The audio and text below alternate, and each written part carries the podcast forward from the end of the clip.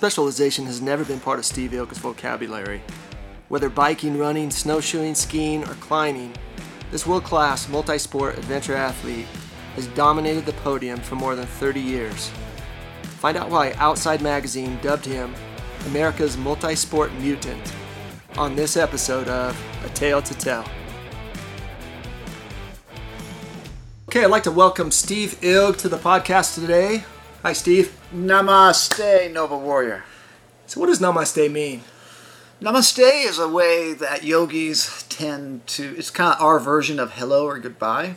Okay. And uh, it's a little more in depth than hello and goodbye. It basically means uh, the shared space that we spend talking to each other is symbolic of unity. And we're not so much you and I, but we are rather one. All right. Well, I appreciate that. So I feel very privileged and honored to, that you're here. You are arguably one of the greatest athletes on the planet, even though many people don't know about you, which we'll talk about in a moment. Um, you are a world class multi sport adventure athlete, uh, running, biking, skiing, climbing, snowshoeing. I know there's many more we could add to that. Except water sports. Except, oh, okay. Yeah. Except water sports. When it comes to water, I am, I love it, but As long as it's unless frozen it's water. frozen, Okay, right? Then okay. I'm, I'm good. But swimming, um, yeah, that's, that's, and I was never really attracted to uh, the whitewater stuff, probably because uh, I swim about as good as a brick. Uh, so yeah, there are limitations. To Well, it's probably uh, good. Um, Outside Magazine called you America's multi-sport mutant, and uh, so I've got to ask you: Are you a demigod? because man, you've done so much and continue to do so much. It's it's it's pretty mind-boggling. But you know, I, I say that as a joke, obviously, but or I guess. Um, do do you take that as an insult, being called a, a mutant? Uh, I feel like society is kind of mutated, not me.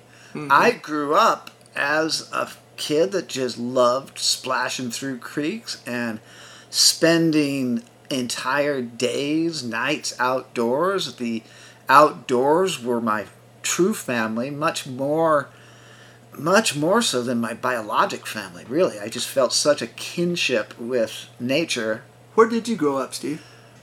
Junction Creek Road, right here in Oh. Durango, Colorado. No fooling. I didn't know that. Yep. For some reason, I thought you grew up in Boulder. Yeah, my backyard was the entire San Juan National Forest. Um, some of you listening might know where the uh, Colorado Trailhead is here in Durango. Uh, I my house was literally a stone's throw away from that, and that this is at a time when there was only three houses out there Wow. Um, so yeah, my I attribute my entire uh, body of work. Um, that's I, I attribute it to that beautiful, beautiful childhood growing up with nature. So let's go back. Uh, here you are as a kid growing up in the San Juan Mountains of Colorado. And did you know or even think you had something special at a young age as far as, you know, extra strength, extra flexibility, extra cardiovascular health? Was there ever a component where you went, wow, I, I, I have something here? Or were you, Quite the opposite. I struggled greatly in the first few uh, sports that I did, which was uh, cross country, uh, running, um, Nordic and alpine skiing. I was always, you know, struggling to stay average in all those, uh, you know, introductory sports. But there is something spiritual about it for me. I sense that I was touching a higher side of myself when I, you know, did you, those things. you sensed it back then at a Oh, young yeah. age? Yeah. So were you a teenager? Uh, so I guess uh, formal training, I guess, with a coach at tri- uh, cross country would be uh, Dewa's age, about you know 12, 13. Dewa's age, meaning Dewa is your I'm sorry, yeah. That's okay. And she's how old? 13. 13, okay. So let's fast forward a little bit, not too far, obviously. You started doing cross country and you gradually got better. Did you start research? Did you have some mentors you followed, or what? What allowed you to gradually get better? I really feel like my first dawning of what I have t- called and created holistic fitness really began when I realized I wasn't that great of a cross country skier. I wasn't that great of a Nordic ski jumper. But when you put the two together, suddenly I was like right there. I was right at the top of the sport. And um, that I just love the dance of day one, fast twitch, brave, launching your. Now, Nordic ski jumping, for the listeners that might not understand, uh, it's a far cry from all the aerobatic terrain park tricks. No, all we did was we had a huge pair of uh, jumping skis, and we just launched off of a Nordic jump. A Nordic jump doesn't have a lip on it, so you have to time it from the in run right to your takeoff and it's a very subtle skill set when you're traveling that fast on a pair of skis to hit that thing and then launch yourself, you know, into the abyss. I just loved everything about it, and um, then I loved switching it up to the other physiologic side of the spectrum, where you just suffer like a three-legged dog on the cross-country ski. Those of you that have cross-country skied, raced, uh, you know the degree of suffering, the pain in there. I mean, it's really up there. So um, I just love that physiologic dance of fast twitch and then one day and then slow twitch the next. And um, yeah, I've always just been fascinated by the human capacity. So you started doing this, you started getting better at it, and then were you competing locally and you know regionally and nationally? Yeah, uh, what junior national Nordic combined team. Okay. Um, and then I remember I got really like almost sad or disillusioned that, well, I could easily make the Olympics. All I got to do is keep doing the same thing, you know, but that would take like, back then I was like, that'd take like three or five more years. I don't want to, you know, there's too many other fun things to do. Feel like you'd be missing out, right? Yeah, and um, it it boggles my mind now because you know in hindsight of course i would have you know like specialized. yeah. But that set up an entire life of never specializing. And my when i created holistic fitness in boulder colorado 1981 my first t-shirt had my logo on the front and then on the back it said holistic fitness because specialization is for insects. so I, I don't know what it is. I'm just like really geeked out about um, dancing to all the human capacities. So I know you're a big fan of five disciplines, which I, I think is is so important. Uh, I am of at least three of these five, but um, you know, strength, cardiovascular, nutrition, yoga, and meditation, and you really put those five together yes, is what sir. gives yep. you That's your what, yep your your five. Um, so I think it's really interesting. And let so let's go back in time. So you're in Boulder. Uh, it's 1981. You worked at a gym there. Yeah. I actually saw a photo of you. You look like a bodybuilder. So yep. Did you actually compete? Yeah, or? third place regionals, baby. Wow. Um, yeah, I did not know that. It was just brutally hard to get my calves up. You know, you either oh, have I, calves I know or the you don't. feeling.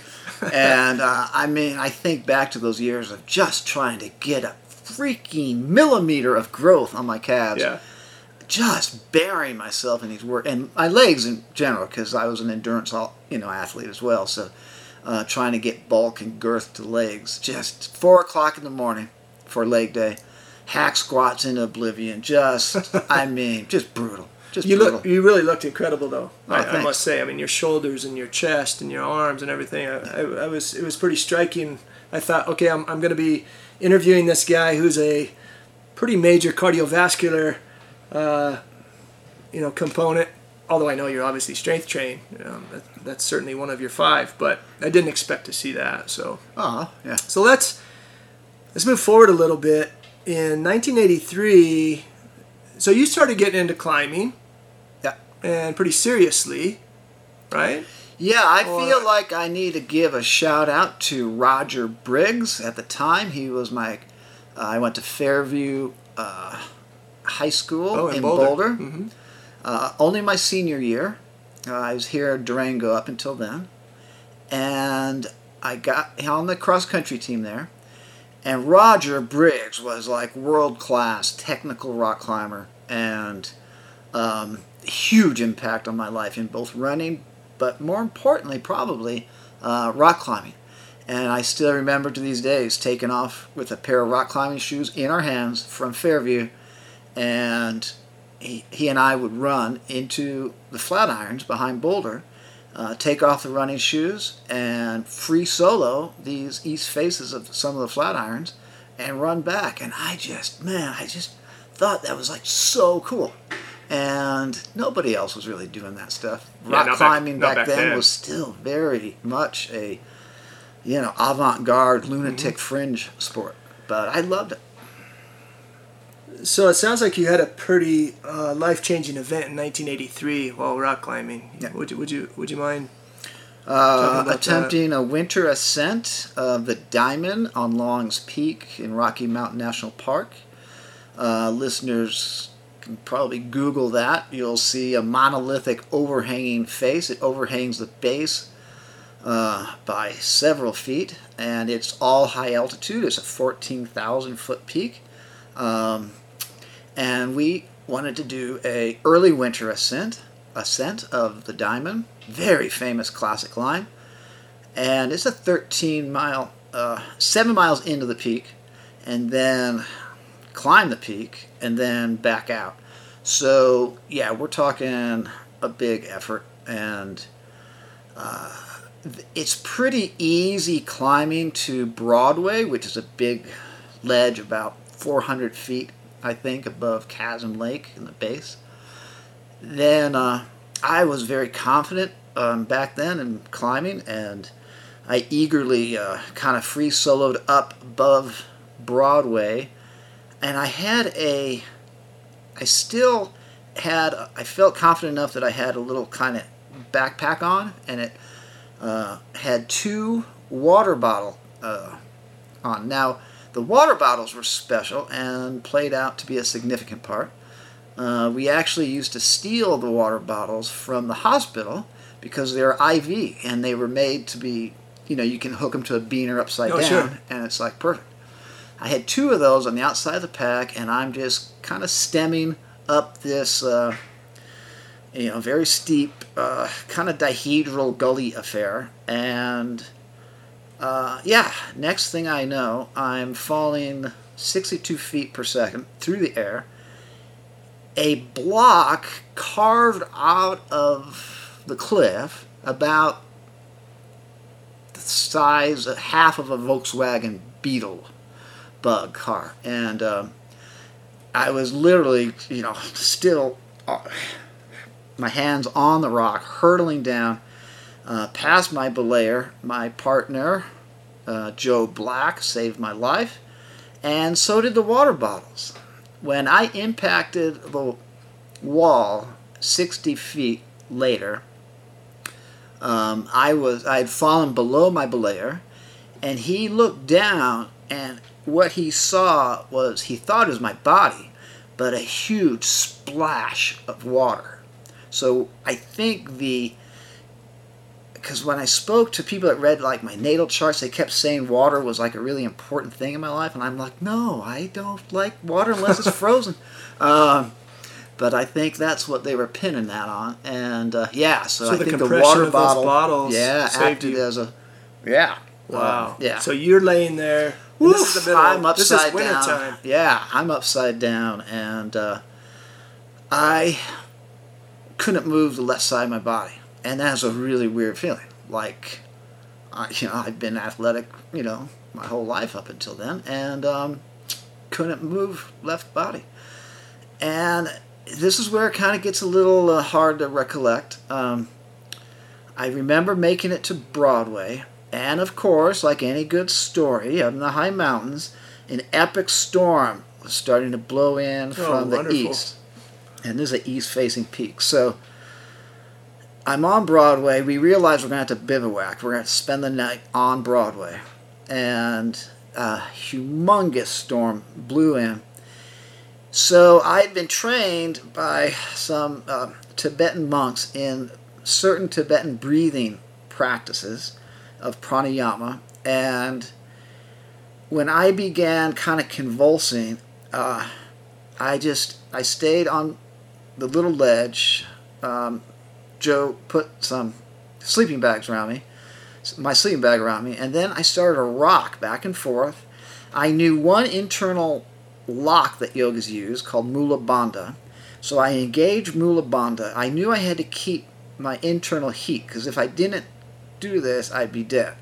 So I engaged Mula Bandha, the root lock, and then I started to breathe Ujjayi breathing, which is this heat producing breath um, that brings it helps bring in transform regular air into prana, so the life force. So that's I started rocking. Darkness came, and right in twilight, I just remember looking out, and it was like a sleet rain at first, and it encased everything our climbing ropes, everything in like a veneer of ice. And I was like, wow, so this is how I'm going to go. This is how I'm going to go.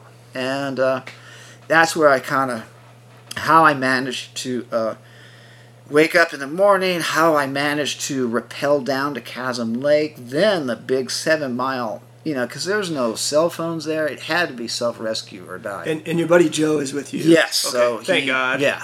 Yeah. And, so uh, I don't know. Um, I I'm sure he carried me at times. I'm sure I crawled at times. I'm just going in and out of consciousness that whole. So wow, uh, blessing you, you even made it. But, but you get down, you get to a hospital, and you have a what did you have? You had a broken pelvis and a Uh, broken yeah. back. I Or- wish I had a broken pelvis. Um, I had a I had a broken fifth lumbar vertebra. I think if my pelvis would have broken, it would have been better because it just led to a lifetime of intense. Such was the t- torque on my pelvic connective tissue that. Uh, yeah, it's, it's just been a lifetime of kind of neural searing pain in the lower back uh, pelvic area. So that degree of tension is still in there, and I still dance with it to this very day. So Steve, you went through all this. I mean, this again, we're talking about 1983, right? So Yeah. we're talking 37 years ago. I mean, that's a that's a long time. It's mind blowing. And you're 50. How old are you? I mean, ask? 58. Okay, 58. I knew you were just a few years older than I. But here you are, you're continuing to do things now. I mean, where you're still at the top of your game, still getting onto these podiums. So let's let's move forward a little bit because you went, you know, you had been doing, you know, some of the Nordic, uh, Nordic stuff and mountain climbing, but I mean, you've you've turned into just this monster of a I mean, triathlete, biathlete, quad athlete. Um, you know, you continue to do all these things, and you just uh, it's it's amazing. Twenty three different sports. I don't know. I, I Uh, do remember Outside Magazine. They were they were enraptured by me just because I just did things that you know I thought everybody kind of did. Sure. You know that liked to breathe and move. But yeah, they said uh, Ilg has excelled in more sports than most of us will ever try. And I remember reading that. I'm like, that's really sad. I mean, you guys should try more their, sports. It's their choice, right? Not that we're gonna necessarily excel. But a lot of times we we pigeonhole ourselves into Absolutely. one or two sports, and And I do believe that how- is uh, because of an egoic. Uh, you start finding, especially if you're a kid, you know, trying to find a guy, you know, in particular back then, you know, you want to try to find your little groove, Yeah. you know, and you start excelling in something, and then your ego gets strengthened. Mm-hmm. And the last thing you're going to do is to put it away. You have a quote, if I may read this. I found it. I found it very interesting, and it is this. It says, "Sports performance is a byproduct of personal growth. We don't really train for sport performance. We train to live more integrated, balanced lives. Sport performance just comes along for the ride." Yeah, absolutely. That that's uh that's pretty compelling. Do you want to expand upon that a Sure. little bit? Like, for example, just before this podcast, um, uh, I was honored to uh, do a three part meditation for San Juan Basin Public Health, who's pretty much been guiding uh, our beautiful hamlet beneath the sacred peak here of Durango um, through the pandemic. And um, I really wanted to give back, and they approached me, and I was leading them through meditation today. And that is a that's that's an example of people like really identify with my outdoor performance stuff, but what they don't see is the way lopsided hours of meditation, of yoga, um, of going within. And I think that's, you know, I think my longevity in sports performance is a manifestation of the wholeness um, bequeathed from holistic fitness. Uh, yeah, there's no way I could be just doing outdoor sports all these decades. Uh, I would be injured a thousand times over. I've never been injured by training. Um, I've been injured competing uh, and falling off of cliffs. But um, yeah, I really feel like the wholeness factor is what makes toeing a start line just sacred and fun. Yeah, I I really like that, and you know, it's something I certainly need to work on more. And I would venture to say, and you would know much better than I, that most people who are athletes put so much time into the physical part, all the hours and hours and hours of training, um, whether that be strength training, cardiovascular training, and even flexibility, and they they they forget about that spiritual component, the meditative pr- component, uh, which yoga can embody both, of course. Right. So I think that's that's well, really I mean, sometimes I feel like the universe will throw something your way to wake you up. Like, if, promise me, if you can't move the left side of your body, and then you will never, a day will, I mean, talk about lifelong motivation. You're going to freaking be so stoked that you can still move and still breathe, and I can still run with my daughter. And I mean, it brings tears in my eyes. I, I the way that people sometimes get obsessive about their sports and it's mm-hmm. just really shallow spiritually. Well, hate to tell you, you got to cultivate some depth, you know, some wholeness. So let's come back to the sport. I want to I want to address this. is really fascinating to me. Um, I've never heard of anyone in any sport or even group of sports, but you've been on the podium over 200 times. Oh yeah, I, And I- I, so, for those listening that don't know what that means, and correct me if I'm wrong, that means you've either gotten first, second, or third in that particular event. Correct? sometimes I'll count European podiums, fifth Okay. place, but these Okay. are overall podiums, not Overall. age groups. Yeah. age groups would be like I don't know how many. I mean, I really, I, yeah, I kind of stopped counting at two seventy five. I mean, it's, it's just it's just amazing, and and you're continuing to do this now. I won You're the overall uh, Ophir Pass Hill climb. Uh, yeah, October third, if that counts. of this year. Yeah. yeah, at Fifty eight. Wow. So, yeah, it's uh, it's just remarkable, absolutely remarkable. Um, you know, to go back in time to, I guess it would have been, what the early '90s when the internet started. I mean, you were one of the first. You really kind of pioneered online Yeah, training. I don't. There's nobody training. doing that. I, I'm sure I was the first, at least in America. Yeah. Um, yeah, there was just absolutely nobody doing that. which I, you know, I, I also want to talk about is the fact that, you know, you don't certainly just do this for yourself because you've coached and trained who knows how many people, hundreds if not thousands of people, um, as a as a professional trainer. So you've helped educate these other people in all these things that you've learned Yeah. uh, men and women around the United States. I don't know about the world. I don't know if you do, do stuff Oh, yeah, yeah. across the entire world. So you're helping all of these people. Um, you're, you know, you've been featured in Men's Health. You've been in New York Times, Snow Country Magazine, um, as I mentioned earlier, Outside Magazine, and uh, it's it's just quite remarkable. Um, I don't know who said this, but they said you're one of the most uh, world's most free thinking and highly sought after. Gerry Roach said that, I do believe. Um, And Gerry Roach is He was the third person ever to summit the highest peak on all continents. wow. I think he said that. Either that or my rock climbing mentor, uh, Pat Ament. Maybe. Yeah. Okay.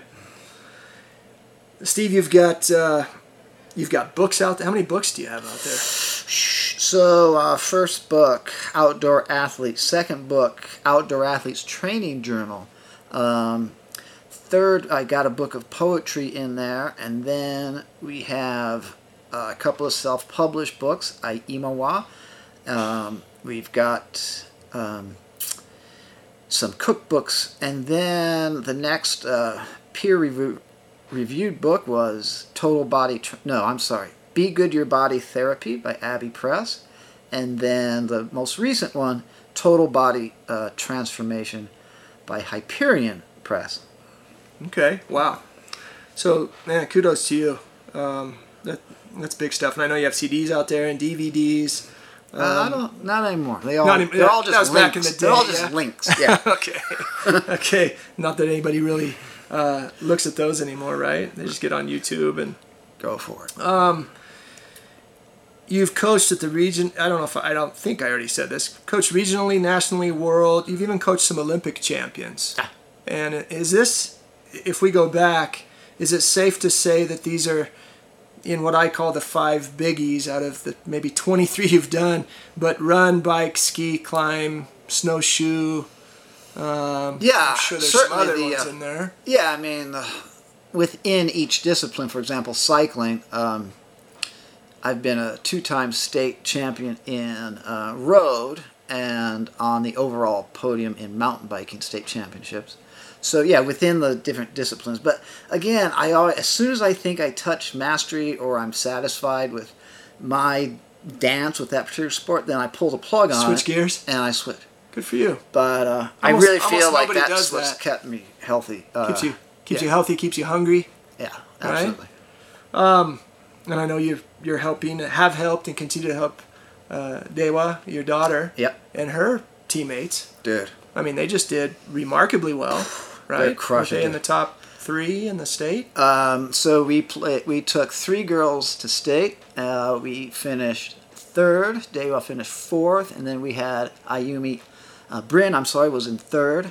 D- Dewa fourth. Ayumi was sixth. No, seventh. So I mean, that's pretty, remarkable. yeah, pretty crazy. That's that's fantastic.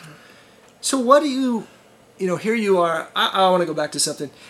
I hear you and see you call yourself feeble ilg. Oh yeah. And I find that interesting. I don't know if this is a psychological move No. uh, for your people. You um, maybe it's just a humility um, because you embody strength, strength from within, strength from without. Um, but yet you call yourself feeble, which really is the opposite. It is being weak and older and not able to do those things. But um, is that just part of your your humility, or what? What makes you call yourself feeble? So I keep trying to find an even more potent word than feeble because I feel like anyone who's done inner work on themselves, they realize the degree, the volume, and the amplitude of of our you know our negative habits, our you know our poor uh, our tendencies of our minds to wander. Uh, we're too attached. Uh, we're overly averted. I mean, if you just, you know, if you do the inner work, you realize you're just nothing. You're like this tiny little speck of cosmic dust, and there's a lot of work to do before enlightenment. So, to me, it's absolutely rings true. Um, there's also another level to me calling myself um, feeble ilg is it's a spiritual practice of mine to get rid of the I, me, and mine. Because when that moment comes, that, and all of us are in this same condition, uh, we're not going to be able to take another inhale. So there is there is no I, there's no me, and we can't take our possessions with us, so there's no mine. So Yogis are trained to get rid of the I, me, and mine. And that's just baggage. So you'll see, uh, those of you familiar, uh, especially my students, very rarely will Ilg refer to himself as I or me. So I use that third person as often as I can. It gets very awkward, but I have fun with it. Well, now I know the rest of the story there, and I, I think it's great because you're you've always been I've known you for a long time, not um, real in depth, but you've always been very humble, and I I especially appreciate that in a in a professional athlete like yourself. I think it's it speaks volumes. Um, so what haven't you done? What haven't you accomplished that you really want to accomplish? Enlightenment. Um, pardon? Enlightenment. Enlightenment. From a okay, and that's deep, obviously. Yeah, I mean, that's But sport, countless lives ahead. You know? uh, sport helps you take takes you there. Oh, And- yeah. and they, I mean, they both obviously help one another. Yeah, you can't you can't do spiritual work with the body of a weakling. It's not going to work. You gotta. The body is a manifestation of the mind. Your, how your body looks, how your body performs, it's nothing but your accumulated mind waves that are manifested. That's what the body is. The body follows mind, not vice versa. So, yeah, um, if your body isn't performing, if it's not looking the way you want, don't look at the body. You got to start with the mind. And that's why five noble fitness disciplines of uh, holistic fitness, the glue that holds them all together is meditation. That's that's powerful. That's certainly something I need to work on. I'm I'm assuming a lot of our listeners probably need to work on the same. Um, so, as far as the physicality side of it, is there anything you haven't accomplished that you want to? For instance, this year, do you have a goal this year, a, a particular race, a particular thing physically that you want to do that maybe you haven't done? Oh, tons. Absolutely, what, tons. What, what Uh, might that be? Well, Corona kind of took everything off the chart Sure, there. sure. So it's, you know, what's cool about Corona is, you know, the people that are so obsessed on racing and identify themselves with podiums and things, they're hurting, dude. There's, it's like there's nothing out there um, in the near future, and suddenly, it comes down to how much do you love your training, you know? It's, and uh, I absolutely love the. Day. I could train for the rest of my life and never toe another start line. What would hurt me is not seeing Dewa toe another start line because in my own life, when I've done what it took just to get to a start line, it's made me such a better person. Mm-hmm. You know, so I would hate to see racing, you know, never appear uh, in the human sphere again because that's what warriors are. We toe, you know, you know, before this life we toed battlefields. Those were the start lines. Today, the battlefield are, is sports. And when you do what it takes to work on yourself to toe that start line, you know, the race itself is that's a celebration. That's party time, you know. Well, and I know you, not just based on this conversation, but seeing you work out, and when I say work out, I mean both, you know, strength wise, uh, with your yoga practices, with your cardiovascular work, and all those things. As you just mentioned, you'd be fine. Not that you've seen total enlightenment, but because of all of everything that you've put in to your work uh, and the attitude that you have, you're gonna find those ways to to get your workouts in, to relieve stress, Yeah. and yeah, that's uh, that's powerful. Nice. Well, Steve, wrapping this up, you know, I just uh, I want to thank you again for coming on. Are you kidding me? I think uh. I think it's uh, I think it's remarkable what you've done. Uh, maybe they'll make a movie out of your life someday. That would be pretty neat. Tom Cruise. but, That yeah, that could very well happen. You never know. I mean, you're truly a legend. Um, I know you don't think of yourself that way, probably, but you you really are, and you know, obviously not just in this community, but around the United States and around the world. Um, again, to be able to do all of these different, um, you know, adventure races and be world class in all of them is uh, is just remarkable. So kudos to you. I appreciate you, and maybe we'll get you back on here again. Uh, we'll get a get a little further into maybe 2021 and, uh, and and see what happens. See what kind of races transpire. Post COVID, baby. I would like to say to anyone visiting our precious town here. Um, yeah, there's one gym in the Four Corners, and it's it's Don's gym. This place, I've owned my own gyms. I've managed gyms. Uh, this place, you know, I call gyms iron temples, and to me, it's a true temple here. Uh, you've done such a remarkably beautiful job providing such a great avenue for us to play in. Really, it's a it's like a it's like a Warriors playground in here. It's No, it's awesome. my- so thank you. Yeah, absolutely. My pleasure. I appreciate you being here. And Nah, thank you for the kind words. This podcast is brought to you by the popular books Wellness Toolbox 1 and 2. These books are available on Amazon as well as at local Durango, Colorado merchants. Purchase your copies today.